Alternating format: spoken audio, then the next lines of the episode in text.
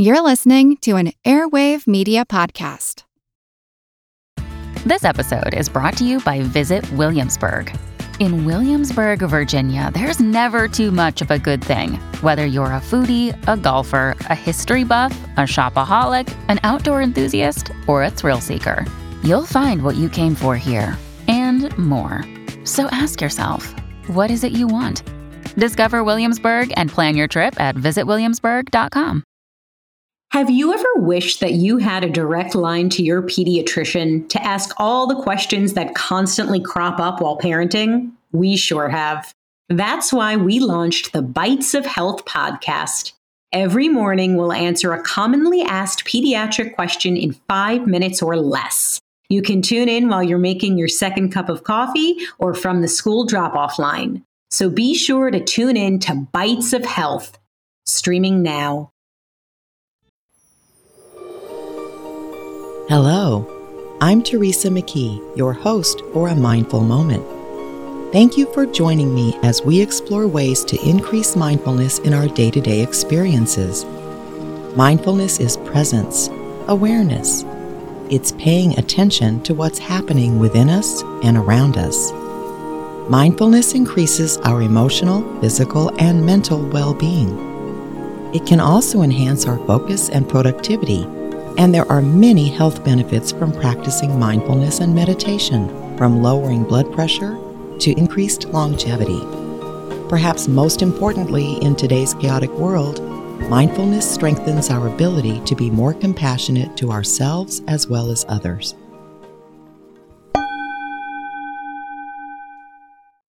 Humble the Poet is a Canadian born rapper, spoken word artist, poet, best selling author, and former elementary school teacher. What began as reciting spoken word poetry in coffee shops to impress girls evolved into a creative adventure that has spanned the last 10 years, crossing genres, mediums, and oceans. His first two books, Things Nobody Can Teach Us and Unlearn, have become international bestsellers.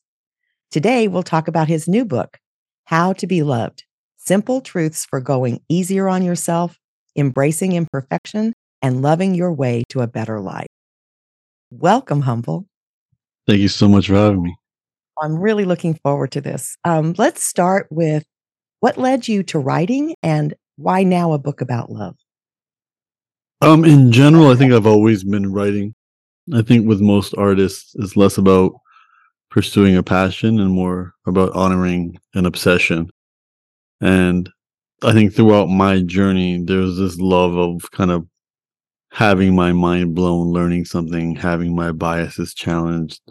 Um, you know, being able to say, I was today years old when I learned that, dot, dot, dot. And I think that's always been an exciting idea for me. And I think the writing came from the joy of sharing that and sharing it in the way that I process it.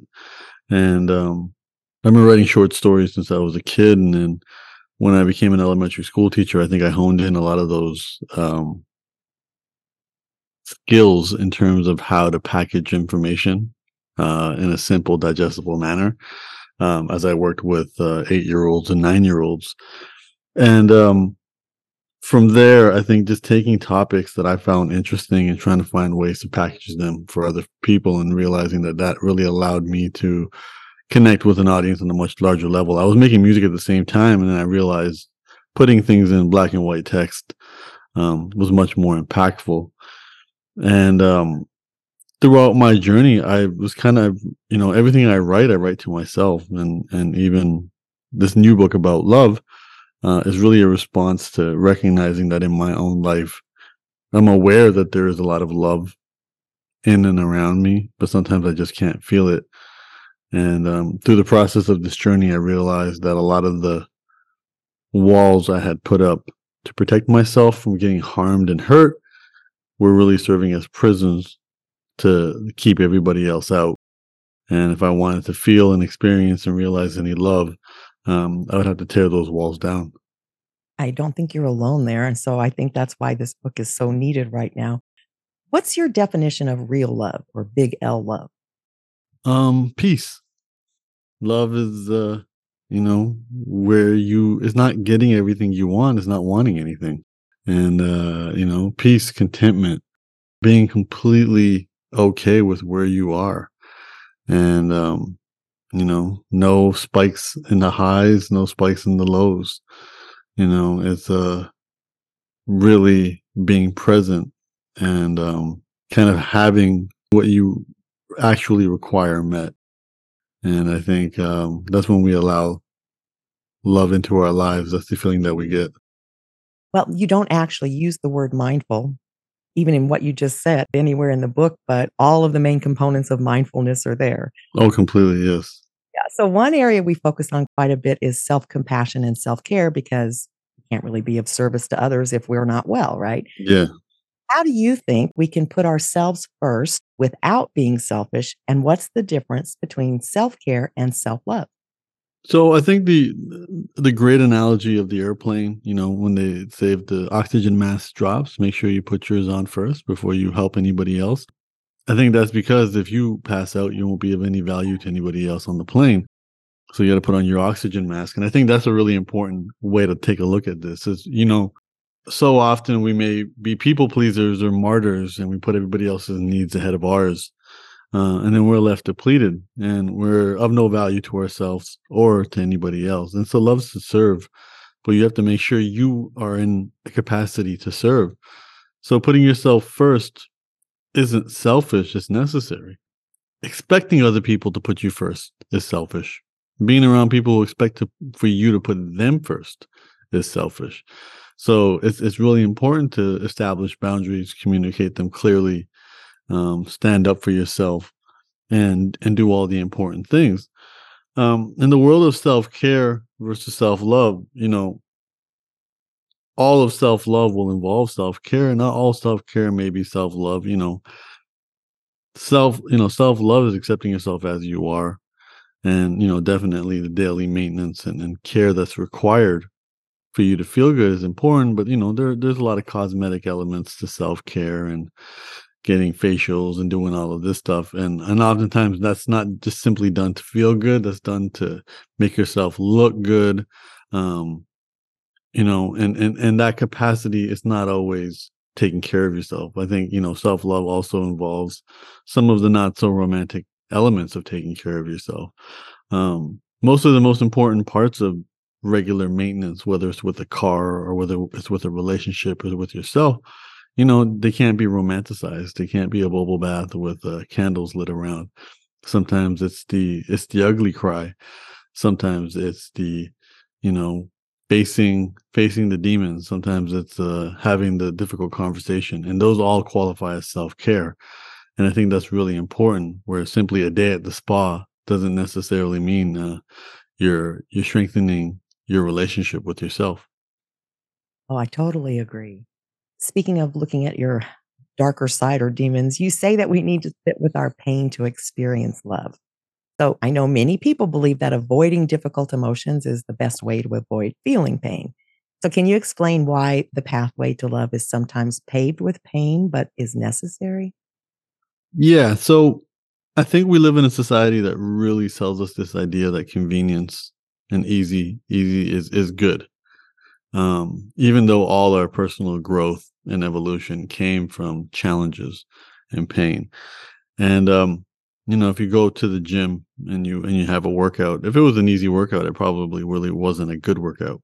You know, you got to make yourself a little bit uncomfortable. And I think the same applies to life. Um, I think a lot of our mental health challenges actually uh, they don't come from the unpleasant feelings and thoughts. They come from trying to suppress them you know, trying to suppress the anxiety, trying to suppress the darkness, uh, trying to suppress the unpleasant feelings, when really we should feel them. You know, a, a beautiful analogy I heard is uh, your emotions are all guests in your hotel room. You know, welcome them all in. Um, some of them are going to trash the room. Some of them are going to leave the room better off than when they came in. You know, but they're all your guests nonetheless, and you have to welcome them all in and, and clean up after them. And I think it's the same thing with our emotions. Um, they're all important. The species that we are, humans, the vast majority of our emotions, probably 70% of them, would lean towards the negative side because those are the type of emotions that would keep us alive. You know, we don't learn when we're happy. And uh, So it's important to embrace these sides because we have to realize that we we are a surviving species, and a lot of this is in our software for us to survive. And trying to suppress this now is is kind of denying who we are, but also it's adding up. You know, you can't avoid a negative feeling. You can't avoid uh, an uncomfortable situation. They're going to find you, um, especially in the world of trauma, because we're all dealing with trauma we're not even aware of. So the last thing we should be doing is avoiding the trauma that we are aware of, and processing that is the first step to to seeing what else is there.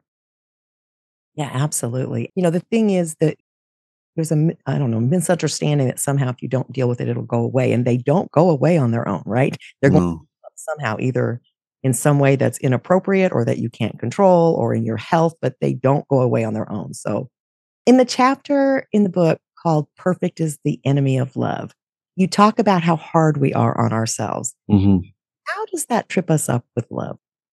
Love is going easy on yourself. Love is embracing imperfection.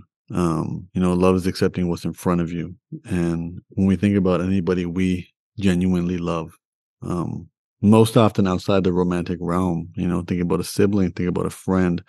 Um, they don't have to do or be anything to qualify for our love. You know, love isn't something you have to qualify for. It's not something you have to be worthy of. It's not something you have to be enough of.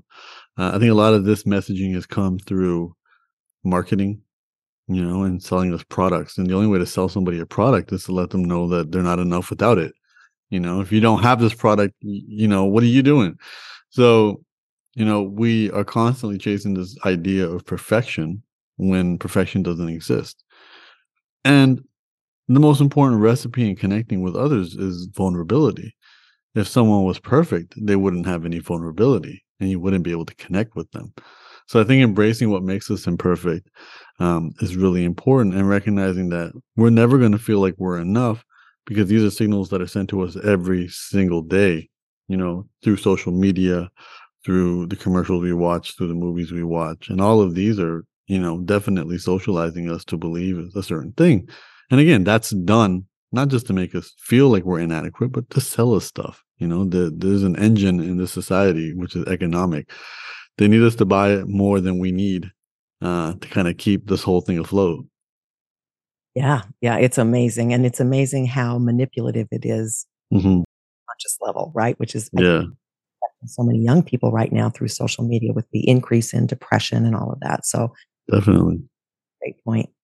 You described learning about ego at a young age, even if you didn't maybe quite understand it at the time. But I really believe most adults today don't really get how our egos are the source of so much of our suffering. So I'm wondering if you can tell us, you know, your opinion about how ego can affect us related to love. Yeah. So the analogy I like to use is, um, you know, we're all part of the ocean, but you know, our egos make us feel like we're individual raindrops. Our egos are that membrane, you know, that surrounds the raindrop. So the most beautiful feelings we've ever had in life are moments when that membrane melts away, it pops away. You know, you fall in love with someone, you don't know where they end and you begin. You know, you know, there's a beauty to that. You know, certain psychedelic drugs create that impression, and and you know, it's just this beautifulness of like I am part of something greater than myself. You're at a sporting event and you're part of the crowd and you're all chanting together. It's just these moments of feeling much, feeling like everything and nothing at the same time. And I think that's it's a really important idea. And our egos really, and you know, it's it's it's in different spiritual philosophies, but you know, your, our egos are kind of the biggest roadblock to any type of liberation and love, um, because that creates this level of separateness from everyone else and that creates this level of identity. I see you know, I was thinking, especially with my time here in Los Angeles, you know, versus my time in other cities, you know, there's a lot of people here, especially in entertainment, who are in survival mode. But it's not a survival mode of like, I need to put food on the table. It's more of a survival of identity, uh, a survival of relevance. And, you know, it, it feels just as urgent to them, you know, as if, you know, they're, they're trying to get their next meal. They're trying to get their next fix of I need to be seen. I need to be relevant. I need to matter. And um, I think a lot of that was developed um, you know, during our early early days as humans and when we were operating in small tribes and recognizing ourselves in relations to other people taught us the hierarchy. It taught us who to look up to to learn how to hunt. Um, you know, it taught us to to work as a community because if we didn't, we would get ostracized. And I think a lot of that software now doesn't hold as much relevance to the modern world that we live in. But I mean, human evolution biological evolution in general is very slow. So even though, you know, a lot of the modern conveniences that we have are no more than 100, 200 years old, you know, it's going to take us hundreds of thousands of years to adjust to this stuff. And it's going to keep getting faster. So I think our egos are one of the the culprits in this in this game because we continually isolate ourselves and start to believe that we're existing in this universe of one you know, and, and not in the best way where we all are one, but instead of with like everything is about me. How does the news impact me? I'm not even worried about anybody else around me. And I think that's very isolating and it's, you know, it's counter, it's counterproductive to building pathways to love. So I think, you know, what we realize is you, you got to leave your ego at the door in so many so many situations and, and you're so much better off for that. That doesn't mean not having boundaries and standing up for yourself, but it does make you realize, you know, understanding the differences between being confident in yourself or being cocky. It's really understanding focusing on service, helping others before, you know, always worrying about yourself. Um, I think it's a really important idea. And I was learning about ego when I was really young, and I was learning about it through Sikh philosophy, which you know, describe the, the word they use is haumai, you know, and because ego was coined by Freud, you know, hundreds of years later. So, you know, really just trying to describe somebody's self identity. And that is what pulls them away from their kind of divine presence as well as their being a part of this larger community of everything else. It trips us up on every front, but I was particularly interested in sort of the as a barrier, like you said, because if you're really ego based and you're not aware, not self aware to realize what's happening, then it just sends you down the wrong path because mm. you're not being concerned for the other person, you know, in any kind of, I don't want to say equal, but you know what I mean? It's not a give and a take. It's too much take maybe, or you also yeah. Games people play and like all kinds of things in the book where ego just weaves through there and it messes us up. So yeah first step is just self awareness. Like, who's talking? Is it really the real you or the ego? That kind of leads to my next question, which is Do you think love is complicated? I think love is very simple, but not easy. I don't think it's extremely complicated. As I said, I think love is peace. And I think what we need to do is we need to just establish pathways between our, our ourselves and others to let love flow. Um, I don't think there's a complexity to that. Um, I think modern society is definitely exploiting our desires and our need for love and, you know, providing all these facsimiles of love, you know, attention, affection, status, power, control, um, you know, adoration, influence, all of these things that we all chase in life. Um, and really think that this is going to somehow satiate our desire to realize more love. I think that's where it gets complicated. I think also in the romantic world, um, the courting process, you meet someone for the first time, you go on a first date. Um, there's very little opportunity to create a pathway of love in that. What you're really trying to do is impress another person to get more time with them. Um, you put a best foot forward. Um, you know, you you are uh, a, a much, you know, you're wearing certain masks in the beginning but the ultimate goal is to develop a level of comfort with that person where you can be in your in comfortable clothes watching TV together, you know. But there's a there's a whole song and dance that happens before that, and I think so often that courting process and the the social kind of uh, rules and the anthropology around it um, has us thinking that that's what the, the difficulties around that make love difficult and I think it's it's it's not because if you take every other relationship you have that's non-romantic and you think about the love, it's so easy. It flows so well. And it's really about establishing a relationship, even in the romantic space, just establishing a relationship with somebody based on vulnerability and honesty. Um, and the love will flow between you as well. Yeah, the whole romantic thing is difficult for a lot of people. And um, you referenced the Disney movies, the older Disney movies, as mm-hmm. where many of us might have gotten our vision of what love is supposed to look like. Mm. That really resonated with me. Two things that you talk about um, the, the, media influence, and um, you even re- refer to grandparents, like how we view our grandparents' relationships. And both of those described me to a T when I was younger. So, mm-hmm. talk about how beliefs for many have been determined by expectations shaped by media or by not understanding perhaps other people's relationships. I think the first thing we have to understand is media serves the purpose to entertain. You know, media is not there to inform. So when you're watching your favorite couple on TV, um, they're not a sign of what a healthy couple is. They're a sign of a, an entertaining couple, you know, and, and most likely it's going to be a cat and mouse relationship. So I reference uh, Ross and Rachel and friends, and that's a back and forth relationship. Because if it was a happily ever after after their first date, there wouldn't be much to watch. And I think that's a really important thing to understand that what we see in television is subtly signals to us how things should be, but the intentions behind those creations are not to inform us, uh, but rather to distract and entertain us. And I think also understanding that when we make these comparisons to previous generations, um, we're not taking into consideration that those previous generations lived in very, very different worlds.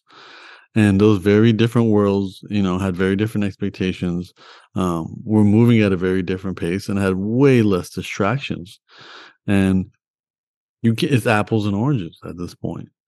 And I think it's something really important to pay attention to. And it's also this, you know, this concept of romanticizing things is, is also something worth looking at because the divorce rate, you know, I, I, was looking it up yesterday for some other research, but you know, the, the rough number for divorce rate right now in, in in the United States is around 39%. That's not the highest it's ever been. You know, it's been much higher. And oftentimes, you know, they can associate that to to economics, you know. So during the Great Depression, you know, it goes up. During the crash in the 80s, it went up. During the dot com bubble, it went up. Um, probably 2008, it went up and you know it's really realizing that look you know even then you know we, we can't we can romanticize these simpler times but it was still the same things you know like when people when resources were at risk and people were stressed out you know it took a strain on their relationships you know even our, our modern understanding of relationships are is, is prehistoric you know these ideas existed when we were in small villages. And you had an entire village to kind of meet your social needs and now you have one partner and you know you're most likely crammed up in an apartment building shelved in um, multiple apartment buildings and it's it's you and them kind of against the entire world. And that's not kind of the setup that was thought about when when it was created and i think that's the important thing too is like when a lot of these social ideas were created you know it was a completely different world and we are you know the, the idea of a fundamentalist is somebody who believes that yesterday has more answers than tomorrow and um, you know this fundamentalism of what it means to be monogamous, what it means to be married, what it means to be in a relationship. You know, these are based off times that would have never predicted the world that we live in today. And I think it's something to, and I'm not here to suggest alternatives. I'm just here to bring awareness to it and understand something that we should pay attention to. Um, because the knight in shining armor, um, you know, the damsel in distress, you know, these were real life scenarios where, you know, we lived in feudal societies and the only way to gain any level of social status was to join the military. And, you know, that would increase your opportunities for a potential partner. But even then, you know, weddings were arranged and they were transactions and consolidations of land, you know, so the romantic idea of marriage is is only a couple of hundred years old as well and most often you were marrying somebody or a transaction. And i think it's something that's worth noting realizing that culture isn't gospel. And one of my favorite lines is tradition is just peer pressure from dead people and it's you know it's it's stuff that you know we can completely liberate ourselves from at any time and you know spending more time out here on the west coast you see how it's much more normalized to be around people who have dramatically more alternative lifestyles. And um, it's just a reminder that you get to write your own script. You don't have to stick to the templates that were provided for you. it's so interesting. I did not know about the decrease in the divorce rate, so that's encouraging, I guess. But um, well, there's one theory that it just means less people are getting married. Oh, okay. yeah, so it can go either way. It doesn't mean that couples are staying together. It just means that people who want to be married are getting married. Other people just aren't even getting into the game. Yeah. Well, that still may be healthier. Yeah. Mm.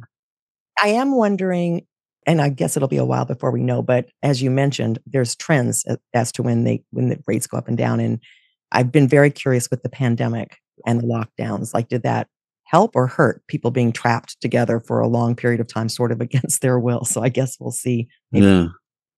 All the statistics. But I think it's fascinating. And I agree with you. I think there's some real problems with the sort of accepted definition of what marriage is supposed to be because everything's changed and i did use my grandparents as the my role model and they were married like 70 years and you know so it makes us feel when we do that like a failure if things are not going well. And they, you described exactly their their lifestyle was so different than what we have now. And the pressures, I mean, I don't mean they didn't have pressures, but nothing like this constant bombardment of information and data and misinformation. And I mean, it's just it creates a lot of anxiety, I think.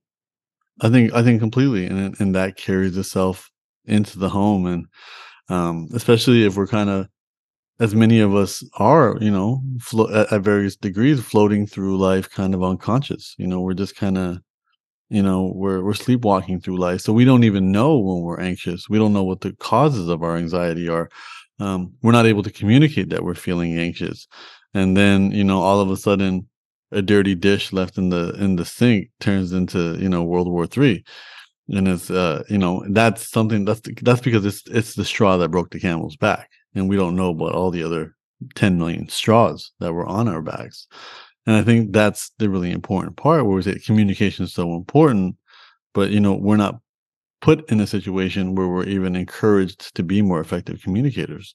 Very funny because that's my next question for you is I'd love for you to share your take on listening, especially one of your points which is to listen to learn, not to fix. Yeah, I mean, I'm I'm one of those listen to fix individuals, and I think for the longest time I thought there was a level of uh, honor in that or chivalry in that, um, and then I think it was it was brought to my attention that really what I was doing is I was suppressing my own pain. You know, when you share your pain with me, it triggers my pain, and I don't want to feel my pain, so I need to shut you up so I don't have to feel my pain, and I can shut you up by either fixing your problem, um, telling you your problem isn't really a problem, or telling you that there's people in the world who have it way worse. So stop complaining. And um, you know, I think complaints operate at a frequency that kind of feel like chalk, you know, nails on a chalkboard for me. So I think for that, what I wasn't realizing that there was these were opportunities of vulnerability to connect with people, and I wasn't because I was too busy trying to solve or suppress. Um, you know, listening to hear. Yeah, you're not listening and just waiting for your turn to talk. You know, you're listening and, and, and being present and and and really trying to understand what the person is trying to say to you. And again, that requires time and energy and practice. It can't be done in passing. It can't be done while the television's on. It can't be done after a long, hard day of work. You know, we had to pretty much carve out time to do it. You know, me and the most important people in my life, we carve out time, make sure we're well fed, make sure we're well rested, before we even attempt to try to have a heavy conversation. And I think it's really important. You know, l- love is a skill, you know, it's service. You have to practice it, you know, to get to, to, to become more effective in that realm. And communication is going to be definitely one of the most important parts of that. I'm fortunate. I'm a professional writer. I can articulate myself um, better than the average bear. But at the same time, you know, if I choose not, I can still choose not to communicate. I can choose to say never mind. I can choose to say I'm fine when I'm not fine. And again, that just that starts to add rubble and debris in the pathways between me and another person, which is going to reduce the flow of love. Yeah, it's really, I think, a misunderstanding. And, and you talk about it that there is no happily ever after. We have to work at it. Love is a skill, but so is communication, right? And you can learn it if you don't know it. But we I'm always surprised because we we do workshops and one of the things we have people do is we put them in groups of 3. One is only allowed to listen, one is only allowed to observe and one is only allowed to speak. Nobody likes it at the beginning when I explain. Oh, yeah. But then once they do it, the feedback is very telling to me because one is they talk about how difficult it is not to talk because we're not in the practice of just listening. We're in the practice of constantly talking. And the other is if the person's able to be quiet and just listen, the speaker talks about how it felt to actually be heard. And so I think it's something that's lacking today. I don't know if it's because of technology or just the chaotic sort of energy in the world today, but if people can just slow down and really listen, it's actually amazing how well you connect quickly. So I appreciate. Do you do you prompt them to talk, or you just say talk about whatever you want? Oh, I, I tell them talk about something that they've been struggling with lately that's not major. You know, just some irritant or whatever. That. Oh, and and do you rotate, or does everyone give them one role once? Has to rotate. Yeah, exactly. Oh, that's amazing. That's a really that's a really good activity. And, and the poor observers just lose their minds. They sit on their hands, like they have such a hard time because we're asking them to observe not just what's being said, but body language, you know, the the mood or the energy between the two people. And we just don't do that a lot anymore. So again, I do appreciate that you included that because it's so critical for relationships in general, but I would think certainly for love. Yeah. All right, let's see. I want to ask you what you mean when you talk about why we shouldn't fall in love with potential. Yes, you know, to fall in love with somebody's potential is to immediately say i'm not happy with what's in front of me i'm, I'm happy with what can be um, and it's also deciding a direction for another individual and and that's not fair. You know we don't want people telling us our direction and setting parameters for who we need to be for the, for us to receive love from them. Um, and as i said love is accepting what's in front of you imperfections and all. So to fall in love with someone's potential is not falling in love with the person there, um, but rather dictating who they needed to be, which doesn't really sound or feel like love. So, and it's also it, it, it, it's this you're signaling that you somehow know a person inside out and, and you, you know what's best for them where none of us own a crystal ball so what i say is if you want to fall in love with potential fall in love with your own you know other than that you know, if for everybody else, you have to accept them as they are, um, and assume they're never going to change and be okay with that. Yeah, oh, I think that's beautiful, and I and I think it's really common. I know when I was younger, everyone did that. It was like, okay, he's great, except he's going to have to change this, this, and this. it was always like we somehow know better, right? So I, I do, yeah. and and I think it's important to look at those flaws. Like, is it something that you can accept? And if not, don't put that person through that torture, right? Yeah, completely and with them. We're coming to an end here, but where can our listeners find more about your work? Um, you can find me at humblethepoet.com, um, on all social media at humble the poet, probably most active on Instagram. Um, and the book, How to Be Loved, is available everywhere books are available. Um, Amazon, Barnes and Noble, uh, on Audible. We have a great audiobook that I read. Um, and as well, if you can't find it, um, and you want to find it at your local bookstore, you can go to humblethepoet.com slash love. Wonderful. Well, we'll we'll provide a link to the book too on our website so people can find it easily. And I really think the world needs a lot more love. So thank you, Humble, for being here today and sharing your wisdom. Thank you so much. I really appreciate you having me. Until next time. I encourage you to meditate daily and be mindful in all of your everyday activities. Simply bring your full awareness to the present moment to build your mindfulness skills, paying attention to every detail of what you're doing, from washing dishes to work tasks to taking a walk. Your mind will wander, and that's normal. Each time you notice it has wandered, that's mindfulness. Consider how wonderful the world could be if everyone was mindful. You can help make that happen. It all starts with a mindful moment. This podcast is part of the Airwave Media Podcast Network. Visit airwavemedia.com to listen and subscribe to other great shows like the Daily Meditation Podcast, Everything Everywhere, and Movie Therapy. We deeply appreciate your support at patreon.com slash a mindful moment. Please be sure to subscribe to A Mindful Moment and follow us on Instagram at A Mindful Moment Podcast. Visit our website, amindfulmoment.com, to access podcasts, scripts, and book recommendations. A Mindful Moment is written and hosted by Teresa McKee and or Melissa Sims. The Spanish version is translated and hosted by Paola Tile. Intro music, Retreat by Jason Farnham. Outro music, Morning Stroll by Josh Kirsch, Right Productions. Thank you for tuning in.